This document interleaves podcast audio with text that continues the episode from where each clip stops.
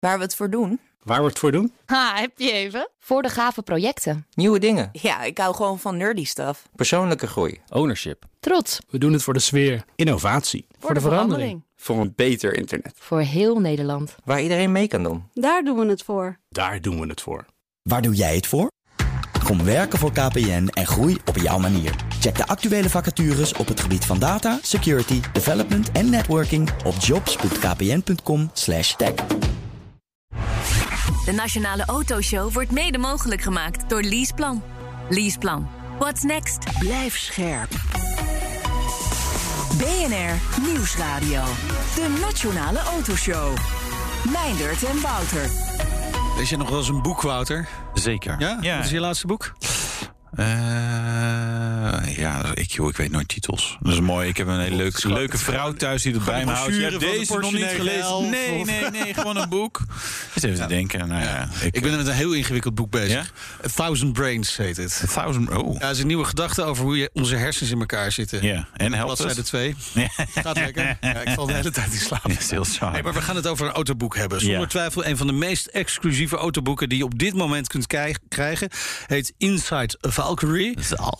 Ja. Vier delen, 800 pagina's over de ontwikkeling van de Aston Martin Valkyrie. Ja. We spreken straks uitgebreid met de makers. Het ding is loodzwaar. Ja, de auto niet, maar die is er Nee, eigenlijk ook nog niet zo helemaal. licht mogelijk. Ja, zo licht.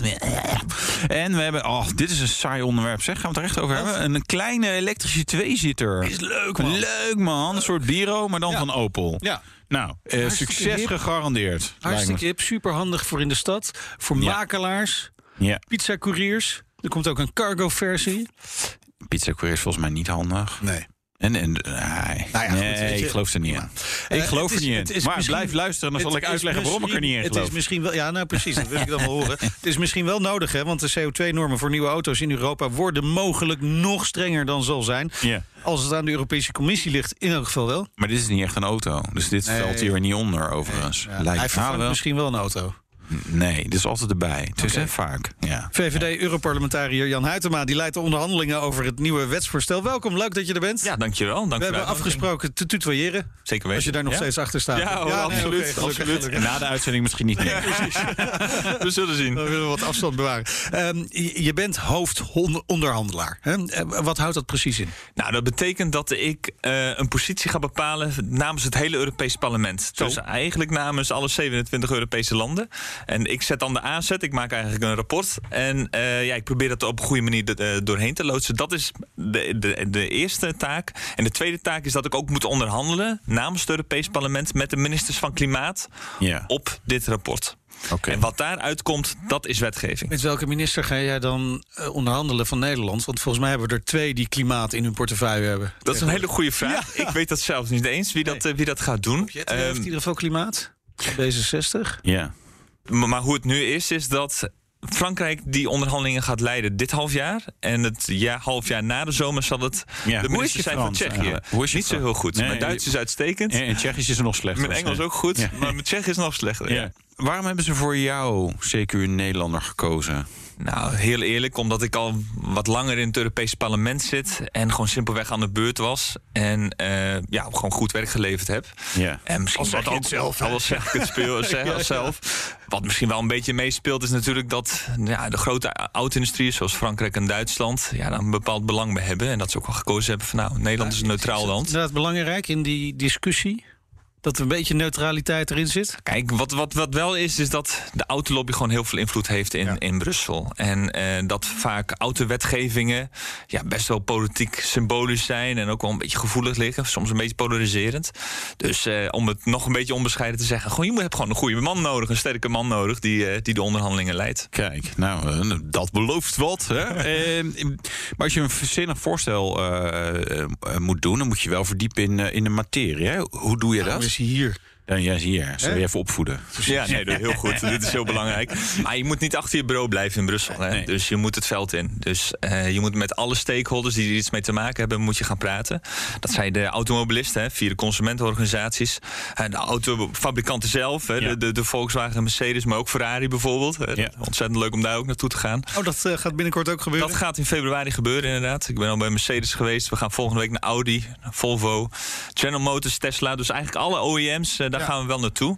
Maar wat nog veel, misschien nog wel belangrijker is in deze veld zijn eigenlijk de toeleveranciers van onderdelen en bijvoorbeeld ja, motoronderdelen. Ja. En dat zal een hele transitie in zijn, omdat de gang wel naar batterij elektrisch zal zijn en de verbrandingsmotor verdwijnt. Dus die zullen hun markt eigenlijk verliezen. Ja. Nou, eigenlijk maakt het, het hoeft niet te verdwijnen. Eigenlijk ga jij er niet. Eigenlijk moet je, zeg jij, het moet gewoon CO2-doelstellingen. En als je dat met e-fuels of uh, met uh, maanstof uh, of elfenstralen wil halen, dan mag dat natuurlijk ook als autofabrikant, toch? Voor e-fuels wordt het lastig. Wij zeggen echt dat een auto geen CO2 meer mag uitstoten.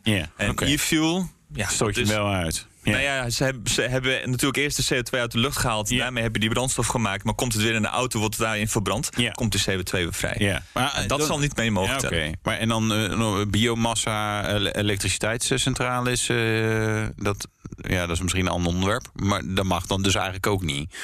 Maar dat is hetzelfde, hetzelfde principe natuurlijk.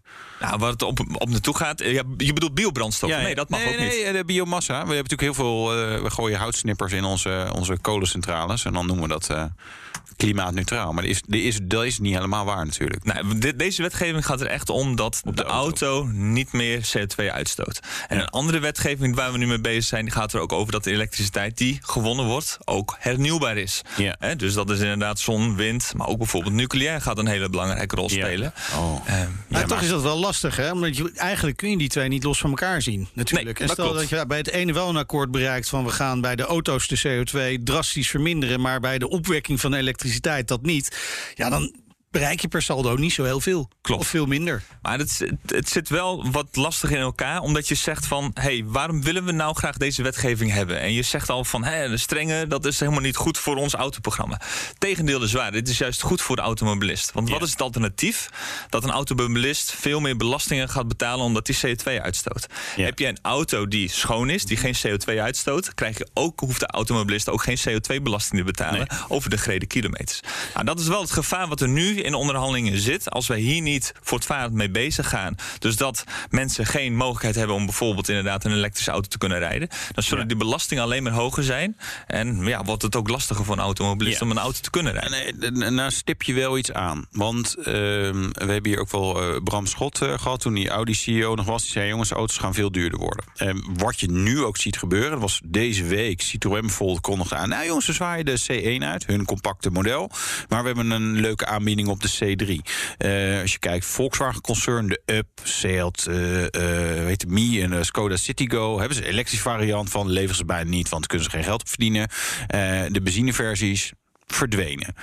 Dus de kleine, nieuwe kleine auto verdwijnt. De auto's worden zeg maar groter. Nou, en, en zeg jij, ja, dan moet je een elektrische. Nou ja, die, die zijn zeg maar factor drie even duurder dan ooit een kleine benzineauto was. Dus je ziet wel, ja, ik, ik noem wel eens maar, autorijden wordt straks weer voor de elite. Want ja, het is eh, ja, een nieuwe auto, dat wordt ja, 30, 40.000 euro. Precies, dus, precies. En om dat te voorkomen, en dat klinkt tegenstrijdig, nou, proberen, nogal, we, maar proberen, we, vooral uit. proberen we juist uh, aan te zetten dat er veel meer op elektrisch ingezet wordt. Dus inderdaad dat ja, in 2035 alle nieuwe auto's geen ja, emissie meer hebben, dus eigenlijk feitelijk elektrisch zijn. Ja.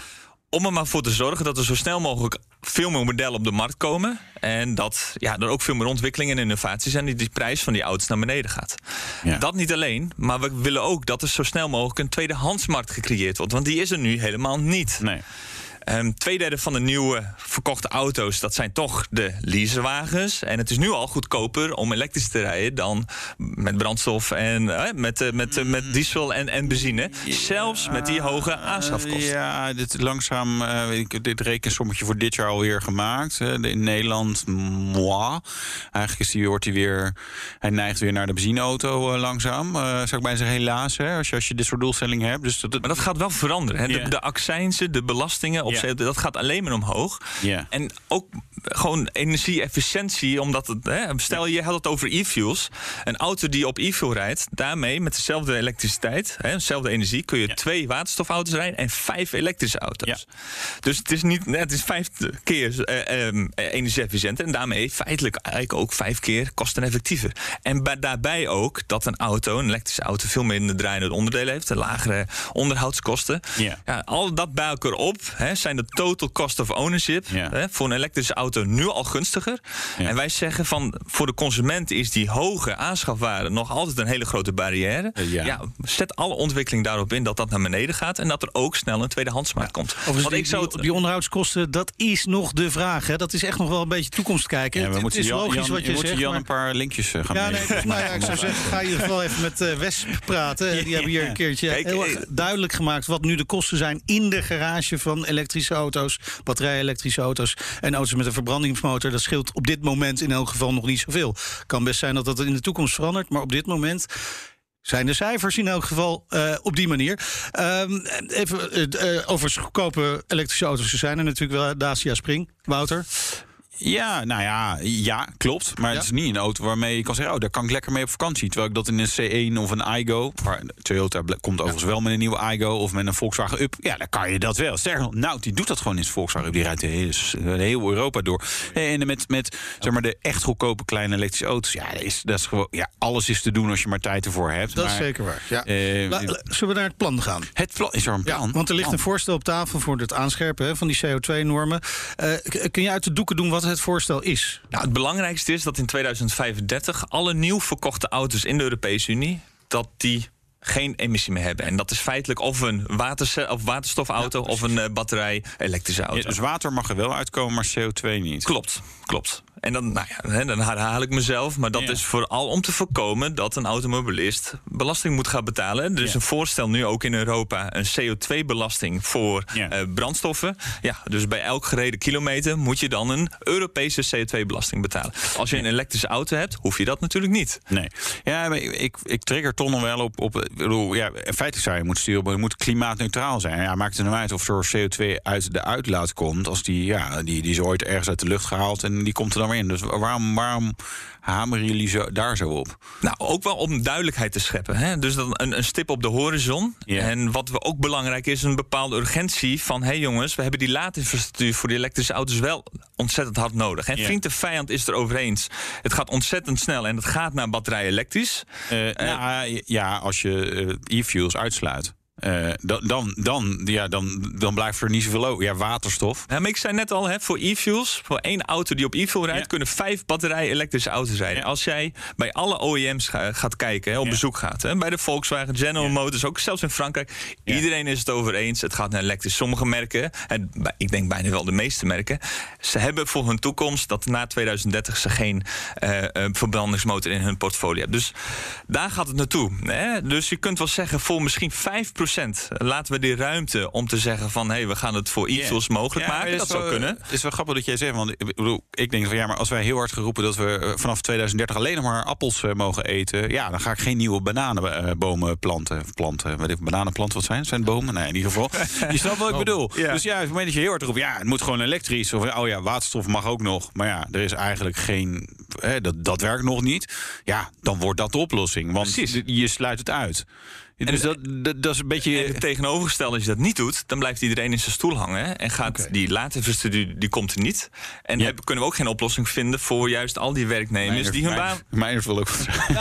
Nou, ja, ik vind het prachtige discussies, maar we hebben het nog niet over de cijfers gehad. Wat betekent dit nou concreet uit dat voorstel? Hè? Want uh, de uitstoot van het wagenpark uh, van de autofabrikanten moet in 2030, uh, dat is nu het plan, hè, 55% verlaagd zijn die CO2-uitstoot. Maar het nieuwe plan, het nieuwe voorstel is 75 70% ten opzichte van 2019. Klopt. En dat heeft puur met te maken omdat de markt, de politiek al aan het inhalen is. Hè. Dus de prognoses zijn al dat dat in 2030 ruim gehaald wordt. Dus om dat zeggen die fabrikanten ook? Dat, ja, dat zeggen de, de fabrikanten ook. En net wat ik al zei, als je bij de bedrijfsbezoeken zijn... en de, de, de presentaties die ze geven... dat de meeste autofabrikanten al in 2030... Ja, geen, geen verbrandingsmotor meer op de markt zetten. Uh, nou zijn er nog wel, want 2030, ja, het is dichtbij, best wel acht jaar... maar duurt ook wel weer een tijdje. Er zijn ook nog twee tussenstappen tot 2030. Klopt. Welke zijn dat? 2027 en 2025. En hoeveel procent moet er dan vanaf? Dus in 2025 zit je op 25 procent minder. En in 2017 uit mijn hoofd 45. Uh, dus dat je een lineaire stap hebt eigenlijk naar ja, het uitfaseren van 2035. Ja. Waar alles op nul staat. En waar je dus inderdaad uh, ja, emissieloze auto's hebt. En, en, en, dan gaan we dus naar die, die 75 procent reductie in 2030 2030. Uh, het blijft een beetje hangen waarom die aanscherping nog verder nodig is. Hè. De afspraak is al 55% in 2030. Kunnen al die fabrikanten dat aan naar die 75? Dat verwacht ik wel. Uh, in ieder geval wat ja, de, de, impact assessments die ervoor liggen, dat dat, dat dat zeker kan. En wat ik net zei, van dat eigenlijk de markt de politiek al ingehaald heeft. Hè? Dus dat die hè, de, de, de, prognoses of de, de, de, de, de presentaties die wij krijgen, dat bijna elke autofabrikant het doet. Maar, maar, wat veel belangrijker is. Omdat ik vind dit wel een belangrijk punt. En ik ga hem nu dezelfde vraag even aan Wouter stellen. Kunnen al die fabrikanten dat aan? Uh, jijn. Uh, kijk, wat je ziet is dat uh, autofabrikanten gaan gewoon sommige modellen flikkeren ze oh, gewoon uit hun line-up, omdat het niet meer aan kan. Volvo had een V40 kleine auto, zit nu op XC40, veel maat groot. Die is er dan toevallig elektrisch. Je ziet de kleintjes gaan verdwijnen en die gaan ook gewoon niet meer terugkomen. Dus een betaalbare nieuwe auto voor zeg maar Jan met de pet, om het zo maar te zeggen. En die, geen belediging naar, naar Jan en andere Jan. maar ja, die, nee, die, dat is gewoon weg. En je ziet ook feitelijk in Nederland lopen we voorop. Uh, met elektrificeren van het wagenpark. En je ziet ook precies wat er dan zeg maar, bij uh, de rest van de mensen die niet elektrisch rijden gebeurt. Die gaan massaal, zeg maar, tweedehands, Duitsland, Frankrijk, ja. Italië. Maakt niet uit waar ze vandaan komen. Als ik maar nog een, een, een betaalbare auto uh, ja, met verbrandingsmotor kan kopen. Maar, maar, wat wel interessant is natuurlijk, dat is nu al gaande. Hè? Dat hebben wij met wetgeving, sturen wij daar nu helemaal niet in. Dit is puur wat de markt verlangt. Dat die fabrikanten, hè, dat team autofabrikanten dat nu al aan het doen is is gewoon puur omdat ze, de consument het vraagt. Omdat zij zien dat als ze dat niet doen, ze niet concurrerend blijven in de nee, toekomst. Nee, maar dat betekent dat er iemand die een, uh, een Citroën C1 wil, ja, of iets vergelijkbaar. Die potentieel normaal een nieuwe C1 ja, zou die, kopen. Die, die, die, ja, die koop je nu niet, want die is er niet dus meer. wat koopt hij nu? Een, een tweedehands. Precies. Uh, en dan misschien een maatje groter, want ja, als het dan tweedehands, dan liggen die prijzen wel weer ja, wat dichter bij elkaar. die dus meer CO2 uitstoot. Uh, ja, en ook nog wel wat andere dingen uitstoot en ook dus, wat onveiliger dus, is. Dus is de vraag eigenlijk, hoe ga je voorkomen dat wat er nu in Nederland gebeurt, heel, in heel Europa gaat gebeuren. Nou, wat je moet voorkomen is dat straks hè, inderdaad mensen met een kleinere beurs eh, niet de mogelijkheid hebben om inderdaad een elektrische auto bijvoorbeeld te kopen. En dus ook hè, aangewezen zijn op hele dure e-fuels of andere brandstoffen waar een hele hoge belasting op zit. Dus daarom zeggen wij, zet hier nou op in. En de markt is, gaat daar al naartoe. Uh, uh, dat er meer modellen zijn hè, die uh, in, in bereik zijn van, van mensen die een kleinere beurs hebben. Dat die, en dat die tweedehandsmarkt dus zo snel mogelijk is. Ja. Als we nu niks gaan doen, ja, ja, maar die tweedehandsmarkt, is, dat is wel een hele interessante. Hè? Want de auto die, die gaat zeg maar in Nederland uh, nou ja, tien, uh, gemiddeld tien jaar oud uh, en wordt steeds ouder. Ehm, en als je nu kijkt, zeg maar nieuw verkopen, is Nederland loopt voorop hè, qua elektrisch. Maar als je, het is nog steeds maar een fractie. Er worden nog steeds meer benzineauto's verkocht dan elektrische auto's. Dus ja, de ontwikkeling gaat de goede kant op. Hè? maar tweedehandsmarkt, oeh, nou, zo massaal gaan we ze niet zeg maar over vijf jaar hebben. Want er worden nu gewoon nog heel veel benzineauto's verkocht. Als je ook met, met de fabrikanten spreekt, ik neem aan dat jullie dat ook doen. Zij zeggen: morgen kunnen wij alle auto's die wij produceren, kunnen wij elektrisch maken. Eén bezwaar dat wij zien is inderdaad de laadinfrastructuur. Wij zijn er heel erg bang voor dat we die auto's verkopen. Ja. Of niet verkopen, omdat de consument denkt van ja, ik kan ze nergens opladen of hoe moet ik dat straks gaan doen. Dat is een groot bottleneck. En als we hier nu zeggen van jongens, we laten het helemaal aan de markt over, we gaan hier niks doen, komt die laadinfrastructuur in de rest van in Nederland hebben het goed geregeld, in de rest van de even, in Europa. Wij, wij hebben ook gebeld met, met de koepelorganisatie, hè, ACA, uh, dus de koepelorganisatie voor Europese autofabrikanten. Die zegt met name ja, die tussenstappen 2025 en 2027, die zijn zijn gewoon te extreem. Maken zich inderdaad zorgen om de laadinfrastructuur. Dan hebben we nog de Europese koepelorganisatie voor uh, toeleveranciers, de CLEPA. Die zegt 55% in 2030 is al ontzettend ambitieus. Laat staan 75%. Die maken zich ook zorgen over de werkgelegenheid. Gaat gewoon ontzettend veel banen kosten. Nee, maar absoluut. Hè? Dat, dus dat, maar, dat, maar, dat... Ze, ze, hebben namelijk ook reacties gegeven. Hè? Jullie, jullie hebben uh, aanvragen tot aanpassingen gekregen. Hoeveel? 640 uh, abonnementen. 640 abonnementen. Uh, van, van wie? Waar komen die vandaan? Ja, ik heb, ik heb ze nog niet binnengekregen. Nee, maar, maar ik kan me aannemen. Uit... Dus ik denk Duitsland, ja, Duitsland, Duitsland, Frankrijk. Tsjechië. Tsjechië, inderdaad. De, de, de autolanden. Hè, die, ja. die vooral ook die toeleveranciers hebben. Maar dat, en die zich zorgen maken over de werkgelegenheid. Maar dat zei ik aan het begin van de, dit, de, hè, de, de, de, deze podcast of deze uitzending. Zei ik dat al. Het is straks ook een podcast. Gelukkig. Je kunt hem helemaal terug luisteren. nee, maar daar maak ik mij ook ontzettend zorgen over. En, en wat er nou gaat gebeuren als we hier nu niks aan gaan doen. Dan loop je toch met je kop tegen een muur. Want deze transitie die wordt sowieso ingezet. Ja. Volgens mij zijn we daarover eens dat de toekomst toch echt wel elektrisch gaat zijn. ook, nou, hier zijn, in ieder geval, met alle OEM's die, met wie ik spreek. Is ik, wel, wat ik er altijd over zeg, dat ik, het, ik vind het heel fascinerend. maar ik, ja, ik zou er niet op durven te wedden van oh, de toekomst gaat per se elektrisch zijn. Maar daar, daar hebben we nog een half uur voor nodig om maar, te discussiëren. Maar, maar, maar, dat er dingen gebeuren en dat het schoner en, en duurzamer wordt, ja, eens. Uh, maar hoe je daar komt en of het zo makkelijk is om dat op deze manier voor elkaar te krijgen, denk nou, dat is nog best een uitdaging. Maar om mijn punt hier te maken is, wij moeten hier duidelijkheid in scheppen. Dus als we nu niks doen en geen duidelijkheid hebben, dan lopen inderdaad die bedrijven gewoon keihard tegen de muur aan. Als we nu zeggen van hé, hey, wij hebben een duidelijk traject, daar gaat het naartoe, dan kunnen wij vanuit de Europese Unie die bedrijven en ook die mensen juist helpen. Technisch personeel is gewoon keihard nodig, ook in de toekomst. Maar ze zitten misschien op de verkeerde plek. Inzet is nu 75% reductie. Daar valt over te onderhandelen? Valt overal om te... Oh, ik blijf een koopman, ik blijf een Nederlander. Je bent net een auto verkopen. precies. Wanneer komt dan het eindvoorstel? Uh, dat denk ik dat dat volgend jaar kerst uh, zal zijn. Ah, kerst. Ja. Nou, dat, tegen die of tijd de, ja, elkaar ja, deze kerst dan. Deze, dit jaar kerst. Oké, okay. goed. Nou, dan uh, praten we tegen die tijd ongetwijfeld weer. Dankjewel voor het uh, komen. dank Jan Huytema, VVD, Europarlementariër, hoofdonderhandelaar voor het wetsvoorstel voor CO2-normen van de nieuwe auto's. Wij gaan dit absoluut volgen, Wouter. Ja, precies, ja. De Nationale Autoshow. Opel brengt binnenkort de Rocks E op de Nederlandse markt. Bijzonder voertuigje. Uh, we praten even met uh, Jeroen Maas, tenminste dat hebben we gedaan, van Opel Nederland. En die mag uitleggen wat dit nou eigenlijk is. Het is een uh, compacte en een duurzame, want elektrische vierwieler. die gereden kan worden van, door bestuurders vanaf 16 jaar. Elektrisch, batterij is in 3,5 uur uh, op te laden met 75 kilometer actieradius. Topsnelheid van 45 kilometer per uur. Nou, ik kan nog wel even doorgaan. In elk geval heel compact, eigenzinnig en, uh, en praktisch uh, voertuig. Ja man. Ja, man. Voor mijn zoon over twee jaar kan hij alvast leren auto rijden. Ja. Hartstikke handig. 10.000 euro. Ik denk ex-belastingen nog deze. dus dus maar even 12 miljoen. door uh, route ja. naar... Uh, dus jij gaat er echt voor uh, die, die, dat die bitcoins... Ja, weet je, dit is de Biro, maar dan van Opel. Ja. en dus er is zeker markt voor dit soort voertuigen. En die is heel klein, want het is best prijzig. Ja, maar en... de Biro is een stuk duurder, hè? Is, wat is het, twee keer zo duur? Nee, al 15 mil. 15 mil? Deze is 10. en er zijn wel te goedkoop. Deze. Nee, deze wordt... Ja, deze is Onder in Duitsland is deze 7.500.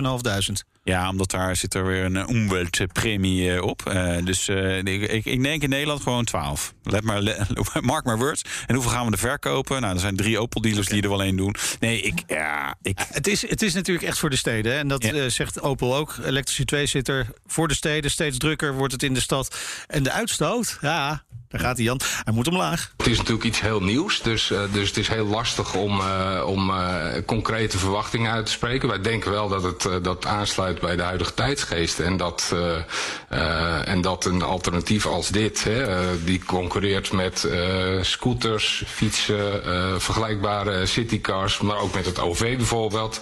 Wij denken echt wel dat, dat dit een, een markt, markt biedt. Het is, het is eigenlijk ook een perfecte brug tussen bijvoorbeeld een scooter en een persoon auto. Hè? Dus het is een, echt een nieuw alternatief wat, uh, wat, geel, wat veel uh, klanditie zou kunnen opleveren. Maar dat gaan we zien.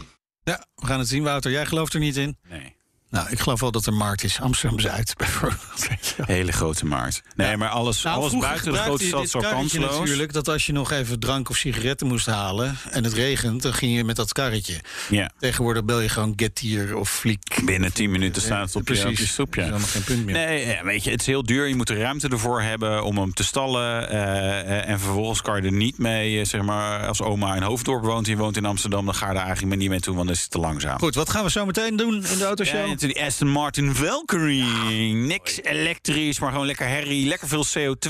Weet je wat lekker is van CO2? Planten groeien erop. En dat zorgt voor een aangenaam klimaat op aarde. Gewoon wat warmer.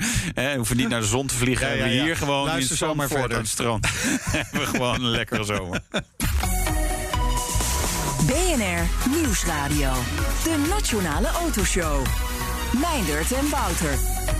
Vijf jaar lang volgen de makers van de Belgische boekenreeks WAFT de ontwikkeling van de Aston Martin Valkyrie. Een hypercar die in samenwerking met Red Bull Racing, het team van Max Verstappen. Ja, goed dat je er even bij bent. Ja, die toen nog ook uh, Aston Martin waren. Ja, nu uh, Honda. Maar dus samen met Red Bull Racing gemaakt. Ja, en het levert een uh, vierdelig boek op met totaal Net 800... niet een boek per jaar dus. Nee, ja, dat is lullig. Ja. Ze moeten er nog eentje bij maken. Ja. 800 pagina's totaal. Bijzonder onthullend kijkje in de autowereld... waarin twee vooraanstaande merken elkaar tot het uiterste drijven...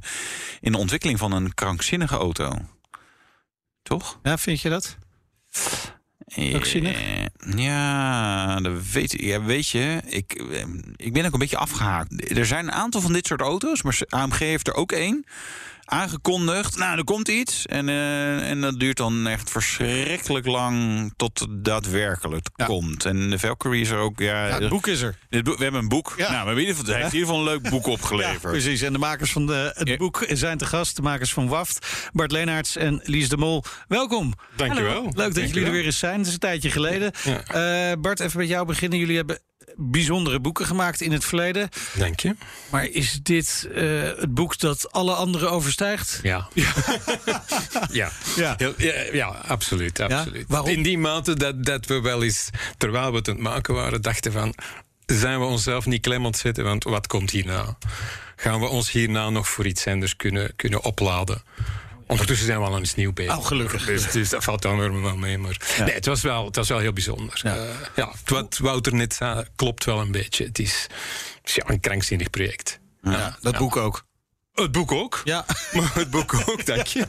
Maar de auto ook. Het is, Ja. het is, het is ah, weet je, in de geschiedenis zijn er zo'n aantal dingen. De Ferrari 250 GTO, McLaren F1. eh, Echte iconen. Die, dit is er ook eentje. Ja. Ah, hier gaan we binnen 30, 40 jaar nog steeds wel over spreken. Van. Dat is wel grappig, want iedereen die met een nieuwe auto bezig is, eh, en eh, weet je, eh, eh, eh, er zijn al meerdere McLaren F1-opvolgers, zeg maar, geweest of aangekondigd, of ja. mensen die dat vinden. Dus eh, dat is altijd gevaarlijk natuurlijk om dat te zeggen. Maar goed, jullie ontwikkelen de auto niet. Eh, Dat maar- klopt, maar ik, wat, wat, wat eh, voor de Aston Martin spreekt, is dat eh, de McLaren-designers, eh, het is voornamelijk degene die de Speedtail heeft ontworpen, heeft gezegd: van, ja, dit- dit- de Aston Martin is de opvolger van de F1 Ja. en niet onze Speedtail. Nee. Nee, ja, maar dat snap ik ook wel. Maar die Speedtail vind ik dan wel, dat is wel grappig. Want ik laatst er even in verdiept in auto's met hele hoge topsnelheid. Komt die ook voorbij? En dan denk ik, ja, ik vind dat wel weer grappig. Dat ze maar, bijna met één doel een soort auto hebben Dat gebouwd. klopt. Maar goed, we kunnen, leuk, we kunnen over dit soort onderwerp kunnen we ook een, eh, kunnen we een half uur vullen. Hebben we het helemaal nog niet over het boek gehad. Terwijl we, jullie hebben... Vijf jaar. Ja, ja, een boek. Eh, ehm, hoe kom je ertoe om zo'n boek te gaan maken? Want ja, iedereen wist, oké, er komt een auto aan. Maar, maar hoe, hoe, kwam je tot Lang, lang verhaal kort. Ik heb altijd al wel eens, of we tenminste hebben altijd al wel eens een boek willen maken over de ontwikkeling van een auto. Omdat het is onze mening dat heel weinig mensen beseffen hoeveel, hoeveel kunde en, en hoe complex het is, hoeveel kunde erin zit. Ja. En eigenlijk dachten wij altijd, het is nog niet zo'n Opel Astra of, of Golf of weet ik veel wat. En ik had ook tegen heel veel mensen gezegd. En uiteraard gebeurt dat nooit, want die hebben te veel commerciële belangen en, en PR-afdelingen. En, eh, maar bon, het is dit geworden wat veel leuker is. Oké, het is een heel bijzondere auto die niet iedereen gaat kopen, maar ehm, omdat het zo bijzonder was, begreep Aston ook wel dat het in hun voordeel was om zo'n boek te maken. Dus de vraag kwam aan hen. Oké. Van hen uit. Ehm, en we waren er al heel vroeg bij betrokken. Toen niemand anders nog al wist dat men dat ging Ja. doen. En hun hoofdmotief was ehm, mensen die die auto, de auto was uitverkocht voor haar bestond. Zij beseften van dat gaat lang duren voor die mensen hun iets zien voor hun geld. We moeten die iets geven. En meestal krijgen die dan een of ander eh postuurken of, of, of, of, of, of een bloemetje. En zij wilden iets fundamentelers. En ze beseften ook wel dat, dat eh, het verhaal zo uniek ging zijn toen al, dat het eigenlijk wel moest Ja. eh, ehm, een verslag van gemaakt Oké, maar zo ontstaat het idee. Maar Ja. Lies, hè, dan, dan kom je dus bij allemaal mensen die alleen maar met die auto bezig zijn waarschijnlijk. Bijna, bijna eh, volkomen met hun gedachten bij die auto en hoe ze dat allemaal. Ik heb een beetje zitten bladeren. Ik weet wel een beetje hoe die auto is ontstaan. Eh, gewoon tot in de details zijn ze bezig. En dan komen er twee van die mensen komen er een beetje meekijken. Is dat lastig? Ja, we hebben wel heel erg geprobeerd om altijd als een vlieg aan de, aan de wand te zijn. Hè. We hebben niet in de weg gelopen. Nee. Dus eh, ik denk niet dat ze heel veel last hebben gehad van ons. En we hebben toch ook wel gemerkt dat het voor hen, want het was een lang en soms ook frustrerend project. Het is een beetje de processie van Echternacht. Twee stapjes vooruit, eentje naar achter. En soms waren wij een beetje de klaagmuur ook. Oh, oké. Dus dat ze met hun grieven een beetje bij ons terechtkwamen, wat natuurlijk ook wel prettig is om, om een boek te vullen. Ja. Aanvankelijk was bijvoorbeeld bij Red Bull, uh, ja, die komen uit Formule 1, die, dat is geheimhouding tot, tot en met. Dus de eerste keer dat zij met haar camera binnenkwam, was uh, paniek. een grote paniek. dus dat heeft wel even geduurd. Ja. Um, en aanvankelijk was bijvoorbeeld Adrian Newey, de hoofdingenieur, die had er ook helemaal geen trek in. Nee? Uh, ook onder andere omdat hij bang was dat. Uh, we zijn heel snel begonnen met. Dus het boek is eigenlijk geconcipieerd voor uh, de mensen die een auto hebben gekocht. Dus zo is het begonnen. Ja. Dat ben ik vergeten bij te vertellen. En die kregen, daarom heeft het ook vier delen, die kregen elk deel na een bepaalde tijd toegestuurd om hen een beetje zoet te houden. En um, Adrian was, was doodsbang dat iemand ermee naar Ferrari zou gaan. Ja, want hij is de bekende ontwerper van ja, Red Bull ja, Racing. ja. Hij heeft eigenlijk de auto waar Max exact, exact. wereldkampioen mee is geworden, exact. heeft hij ontworpen. En in Formule 1, is, ja, je ziet het, zelfs tijdens een pitstops uh, hangen ze al gordijntjes ja, voor hun. En in deze auto zit dus heel veel van die techniek die echt ook wel, in... Echt wel. Het is een beetje een, een, een dooddoener in de auto-industrie van Formule, te, te, Formule 1 technologie. Turf, hè? Opvolger van de uh, McLaren F1, dat is de eerste. En uh, dit, dit Strike 2. Hè? Ja, zeg maar, ja, iedereen zegt dat. Ferrari zegt ja, dat. Ferrari zegt al 40 ja, jaar. Het is Formule 1 techniek voor de. Dit is het echt wel. Dit is echt wel. Uh, waarom? Een aantal, een aantal ja, ik wou zeggen, redenen. Maar, ja. ten eerste, uitgezonderd drie onderdelen: de reflectoren, de toeter en het stuurhuis, is niks overgenomen van iets anders. Maar niks ook niet een knopje, uh, helemaal niks. Alles is specifiek voor dat ding ontwikkeld. Yeah. Dat doet niemand. Nee. En de reden is heel simpel, niks anders past. Zelfs een knopje van de radio is, is die auto is zo klein. Als je er een, een, een knopje van de radio van een, van een Vantage in steekt, lijkt het wel een, een schoepenwiel. uh, ook een stuur of zo, past er gewoon niet in. Dus dat, dat is één reden. De tweede reden is, is ja, Red Bull, die zo'n Formule 1 team, denkt wel heel anders. En, en dat is eigenlijk heel snel tot uiting gekomen. En dat is ook reden geweest van waanzinnige conflicten. In de, in de auto-industrie redeneert men eigenlijk altijd volgens de 80-20 regel. 80%, 20%. Waarbij dat bij alles topsnelheid, gewicht. Men heeft op uh, voor, voor de ontwikkeling een benchmark van die auto kan misschien 240 per uur halen, zeg maar iets. Als hij 220 haalt, is het wel goed. Ja, precies. En, want die laatste 20 zijn heel complex om te ontwikkelen. En, en, en, en heel duur. En hoeveel dichter dat je bij de limiet komt, hoeveel duurder het wordt natuurlijk. Ja, dus terwijl, niemand terwijl ze bij de Formule 1 juist zeggen... we persen al het laatste eruit ik, om die ik, ene mijn, pk mijn, er nog bij ik, te Ik heb begrepen hoe, hoe bijzonder het Formule 1-wereldje is. Als je eigenlijk gewoon eens kijkt naar de, naar de qualifying... en je ziet dat Max, even, even, dat Max de pole haalt... Hè, en Mazepin zal wel laatst zijn. En Mazepin, iedereen lacht er een beetje mee... met die hazen, een beetje ja. de grap van, van de... Maar die is één, anderhalf seconde trager dan Max. Dat is minder dan 1%. Ja. Dus in Formule 1 is minder dan 1% het verschil tussen de koning van de wereld zijn en, en, en de grap. En dat is heel duidelijk geworden tijdens de ontwikkeling van die, van die, van die Aston Martin. Dat voornamelijk Adrian, maar heel zijn team onmiddellijk dacht van die laatste minder dan een procent. En dat heeft uiteraard weer enorme maar, maar, complicaties. Kun je daar dan een, concreet voorbeeld van geven? Uh, een hele goede is, is het, het logo. Ja. Uh, op een bepaald moment, we waren erbij, ze gingen de, het, het full-size model tonen in Monaco aan de klanten. En drie dagen ervoor kleeft uh, de hoofddesigner van Aston Martin heel trots het logo van Aston Martin op de neus. Adrian in volle paniek. Wat doen jullie? Uh, dat kan niet onmogelijk. Ja, het is ons logo, dus waar we trots op zijn. Nee, weegt veel te veel. Veel te zwaar. Wat, wat weegt zo'n ding? 3 gram. uh, dus Aston Martin, grote paniek. Oké, okay, uh, iets zwaar tegen hun, hun, hun principes. Een sticker. Ze maken een sticker, weegt niks. Nee. Uh, uh, voilà, Adrian, we hebben dit. Een stickertje dat we op de neus kunnen plakken. Adrian in alle staten, no, ruins my arrow. De dikte van de sticker nee. verstoort de aerodynamica van de auto. Ja. Maar hoe, hoeveel scheelt zoiets dan? Aston Martin zegt, oké, okay, geen probleem. We zullen een, uh, ontwikkelen een logo in titanium van 8 micron dik. Het zit in het boek, ja, ja, ja, ja, Ik heb dat niet gezien, maar... Ja, um, en dat kan onder de vernis. Yes. En Adrian, vernis? kan je mijn auto vernissen? Drie kilo vernis? Denk ik niet. Dat is één voorbeeld. Dus op een bepaald moment hebben ze voor de versnellingsbak... was er een, um, een bout, een M16 was te licht. Was niet sterk genoeg. Nee. En een M18 een beetje te zwaar. Dus hebben ze een M17 ontwikkeld. Speciaal voor die auto. Alleen voor die versnellingsbak. voor die auto. Ja. Ongelooflijk. En zo is het overal, met alles. Met alles. Ja, dat is wel heel bizar. Ik kijk ook Lies even aan. Die, die heeft er... Had je nou niet het gevoel van... jongens, doe even normaal soms? Want dit is wel... Het is ook wel heel gek om, om, om het zo extreem te doen. Voor een auto waarin een iets te dikke multimiljardair gaat zitten... dus die kan beter zelf even 10 kilo afvallen... en dan in die auto gaan rijden. Is wel een gek traject om in te zitten, lijkt mij. Ja, Toch? Dat, dat, dat, dat ben je heel de tijd aan het denken. Hè? Maar dat maakt het natuurlijk ook wel prettig.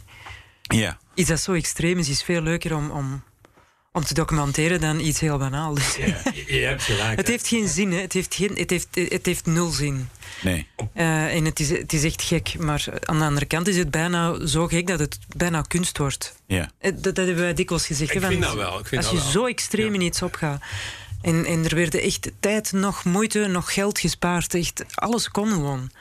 Ja, er zijn fortuinen opgemaakt om, om dingen te ontwikkelen die, die de auto zo marginaal sneller maken dat niemand het gaat merken. Nee. Terwijl de auto is nu al zo snel dat 99% van de klanten niet in staat is om dat, goed, om dat eh, er ooit uit te halen. Nee, maar ik, ik vind het ook wel opmerkelijk dat jullie dit allemaal maar mogen vertellen. Of, of hebben jullie Ja. Ja, dat was uniek. gevraagd?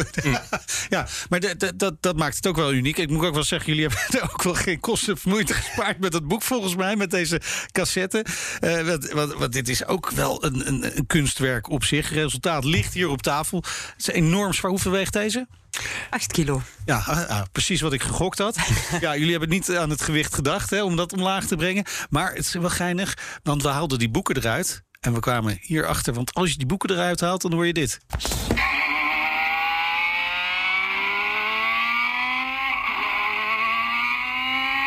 dat is dus gewoon het, het geluid. Dan in een heel klein kaartje, denk ik, van de Valkyrie, toch? 11.000 toer per minuut. Ja. Hoe kom je hierop? Had je toevallig een aanzichtkaart gekregen die je openklapt? en dacht, Hé, hey, dat is lachen. Dat gaan we doen. Het was andersom, maar we hebben uiteindelijk wel een beetje dat idee gebruikt. Het is wel ja, hetzelfde principe, hè? maar we hebben het, een we hebben het verdoken. Dus het, is, eh, het leuke is dat je niet weet dat het gaat gebeuren. Het zit helemaal verdoken, je ziet het niet zitten. Dus als je het boek eruit haalt, dan gebeurt het gewoon. En we hebben het ook nergens gecommuniceerd. Dus heel veel klanten zijn waarschijnlijk geschrokken. Ja, ja nee, maar wij, wij schrokken ook een beetje. We hadden het helemaal niet door. Wat gebeurt er nou? We dachten dat iemands telefoon afging of zo. Maar het is ook niet zo dat het elke keer is als je boek 1 eruit haalt. Het is de ene keer als je boek 1, er- dan bij 2, dan bij 3. Het is wel geestig bedacht. Ja, dankjewel. Ja, Ja, het, het klonk zo geweldig. Toen we de eerste keer die motor hoorden, dachten we, daar moeten we iets mee doen. Ja, even het geluid dat Aston Martin zelf naar buiten heeft gebracht. Dat hebben we ook.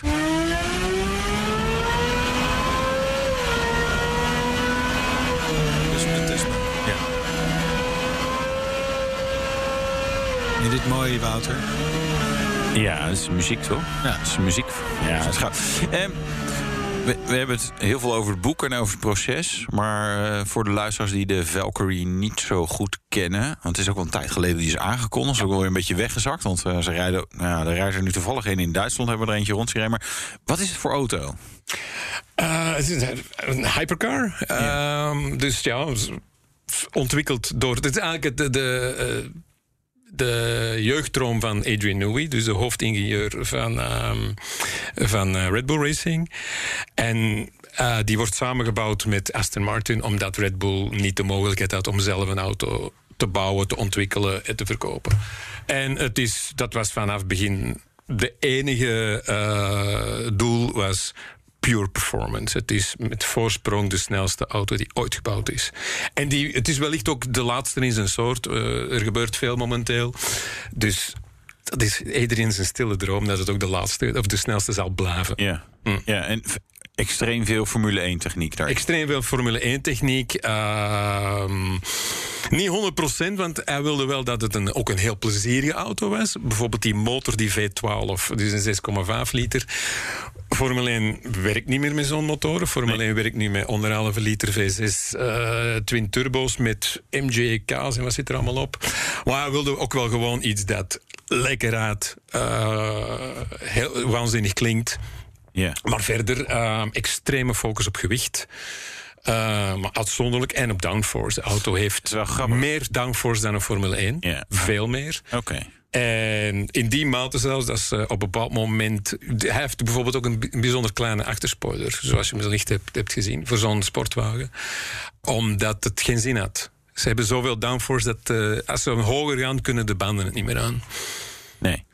Dan krijg je dat soort problemen. Ja, dan krijg je dat soort Maar het is ook wel grappig. Want aan de ene kant gaat het voor zo licht mogelijk. En dan trap je er wel een hele grote, eigenlijk traditionele 6,5 liter V12. Ja, maar ook die motor is Ja. bijvoorbeeld... Dat waren ook weer waanzinnige discussies. Want Aston Martin die zei onmiddellijk van... Ah, fantastisch, we hebben een V12. Ja, precies. Ja. Twee uh, Mondeo V6 aan elkaar gesmolten. als je heel goed dus, dus die gaat zagen geen probleem. Nee, ja. Adrian zegt, ja, ik wil een V12. Absoluut, maar niet die van jullie. dus er werd even stil in de vergaderzaal. En hij krijgt altijd zijn zin. Ja, Eh, dus, dus Cosworth heeft die motor. Dat is, dat, is, dat is het bijzondere eraan. Niemand doet dat. Niemand ontwikkelt een nieuwe motor. Laat staan een V12 die 11.000 toeren per minuut haalt. Voor 150 auto's. Want er zijn er maar 150 gebouwd. Ja. Niemand doet dat. dat is, financieel is dat uh, absolute waanzin. Het hele project klinkt als waanzin natuurlijk Het is- ja. eigenlijk. En dat is het misschien ook wel. Het, het proces was ook moeilijk. Hè? Het wordt steeds moeilijker. Levering van de auto's steeds weer uitgesteld. Was het gewoon te complex? Absoluut. absoluut. En dat was uiteindelijk ook. ehm, er waren momenten dat mensen binnen Aston zeiden: van ja, hoe moeten we dit wel doen, zo'n boek? Eh, is dat wel slim om onze klanten zo'n open blik te geven? Maar uiteindelijk hebben ze wel begrepen dat het. Ik denk dat het voor hen een gelukkig toeval was. Dat het eigenlijk heel goed uitkwam, want ze waren veel te laat. Ze waren twee jaar te laat. Eh, er zijn een aantal dingen niet helemaal hetzelfde. Hij is, de auto is zwaarder dan men aanvankelijk had aangekondigd. Maar het boek legt wel heel goed uit hoe dat komt. En dat is niet omdat ze met hun vingers in hun neus hebben gezeten. Dat is omdat ze vanaf het begin de lat zo uitzonderlijk hoog hebben gelegd. Dat er een aantal dingen zijn tegengevallen. En, en op dat vlak komt het boek hen eigenlijk heel goed uit. Ja, ja en dan komt het moment hè, dat die auto op aandringen van de grote baas van Red Bull rijdend gepresenteerd moet worden tijdens de Grand Prix, Grand Prix van Oostenrijk. en dan? Raadt hij niet. Nee. Nee. nee, ja, ah, waanzinnige periode. Dat was eh, 2018, denk ik, dat het was. Ehm, zonder het boek had niemand het ooit geweten, dat de auto daar stond. Eh, alles was klaar en hij deed het niet. Nee. Eh, dat was eigenlijk... Dus ik zal proberen het kort te vertellen. Dus Dieter Mateschitz had gezegd... ik heb er genoeg van, ik wil resultaten zien. Die auto moet op de Red Bull ra- ring rijden het weekend van de Grand Prix. Eh, dus de ingenieurs hebben maanden tot 1, 2 uur s'nachts gewerkt. Twee weken voor eh, de Grand, Grand Prix was hij klaar, was hem gemonteerd.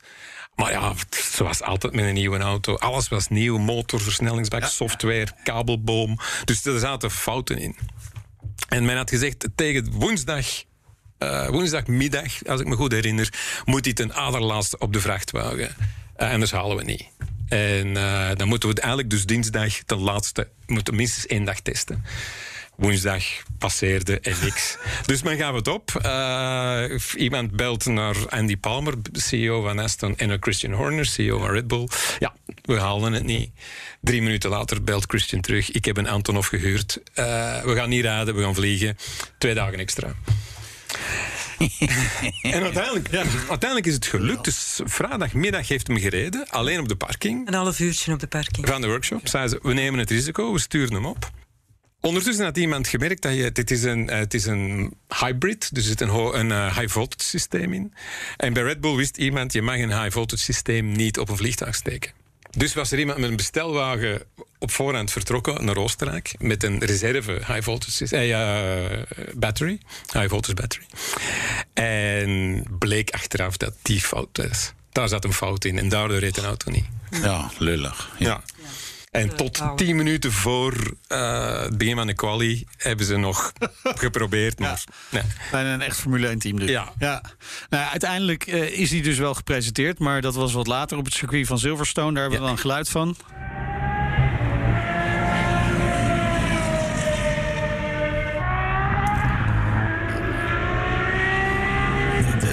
Staat echt vol met anekdotes. Hè. De, de vier boeken eigenlijk, de vier delen. Uh, jullie spreken bijna alle hoofdrolspelers van die ontwikkeling van de Valkyrie. Uh, je, je, zei al, de, de kopers van de Valkyrie die krijgen dit boek gewoon gratis. Exact. Erbij. Nee, gratis. Zij krijgen eigenlijk zeven delen. Oh ja? ja? Er zijn nog drie delen. Er komen nog drie delen, ja. Het, het is eigenlijk anders. Zij betalen voor het boek en krijgen de auto erbij. Ja, ja precies. Ja. Want dat boek kost... Hun boek kost 2,5 miljoen. Ja. Dit kost 950 euro. Oeh, ja. ja. Ja. maar jullie zijn natuurlijk ook... Uh, je zou er twee jaar mee bezig zijn en het werd uh, vier of vijf. Het is vijf, Het zal nog meer worden, ja. Ja, ah, okay. even van, van die auto worden er 150 gemaakt. Van het boek? 300. Oh, kijk. Ja. Kijk. Niet veel, hè? Nee, nee, dat is ook gelimiteerd. Maar ik, ik, begrijp het wel. Er zijn ook nog uh, exemplaren beschikbaar? Ja. Nog een paar. Een paar? Ja. Ja, dat wordt vechten. het volgende project waar jullie al mee bezig, gaat het er overheen? Of wordt het juist heel iets anders? Het is anders. Anders.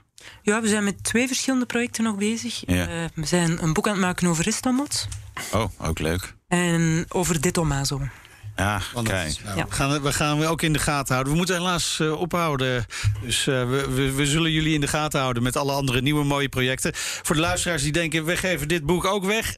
Helaas, dat gaat weer mee terug naar jullie, naar België. Excuses. Ja, het maakt niet uit. We kunnen niet altijd ja. prijzen weggeven. Uh, dank Bart Leenaerts en uh, Lies de Mol. Misschien even heel ja. plat commercieel. Tuurlijk. www.waft.be Precies. Nee, we ja. houden van platte commercie. Dus kom goed. Nee, en het is natuurlijk echt gaaf als je... Ja, voor liefhebbers van genres. Gewoon een het is wel heel bijzonder. Het is heel bijzonder. Ja. Ik ben, we zijn er heel trots op. Meer informatie over Inside Valkyrie vind je ook op bnr.nl slash autoshow. Catalogus van Bonhams trouwens. Die hebben we vorige week verloot. Ja, die gaat naar Jan van Gilsen. Waarom? Ja, geen idee. Nou, dat kan nou, hij, oh, ja. Ja. hij wil de catalogus graag hebben... omdat hij als ZZP'er een klote jaar achter de rug heeft gehad... en door het bekijken van al het moois gewoon weer vrolijk wordt. Of nog depressiever, want hij denkt... nou, dit klootjaar kan ik dit allemaal niet meer Zo'n betalen. Mooi boek. Nee. Zo'n mooi boek. Uh, veel plezier, Jan, uh, met uh, dat boek. En dit was de Nationale Autoshow. Terugluisteren kan via de site, de app, Apple Podcast, Spotify... Vergeet je niet te abonneren. Volg ons ook Twitter, Facebook, LinkedIn, Instagram, TikTok. Doen we dat ja, wel? Nee, TikTok, het is wel. En Snapchat oh, moeten we ook nog. Uh, ik ben Meijnerd Schut. Wouter Karsen. En volgende week, week zijn we weer. Doei. De Nationale Autoshow wordt mede mogelijk gemaakt door Leaseplan. Leaseplan. What's next? Ook Diana Matroos vind je in de BNR-app. Ja, inderdaad. Je kunt live naar mij luisteren tijdens de Big Five. Ook handig in de BNR-app. Breaking nieuwsmeldingen, maar ook het allerlaatste zakelijke nieuws.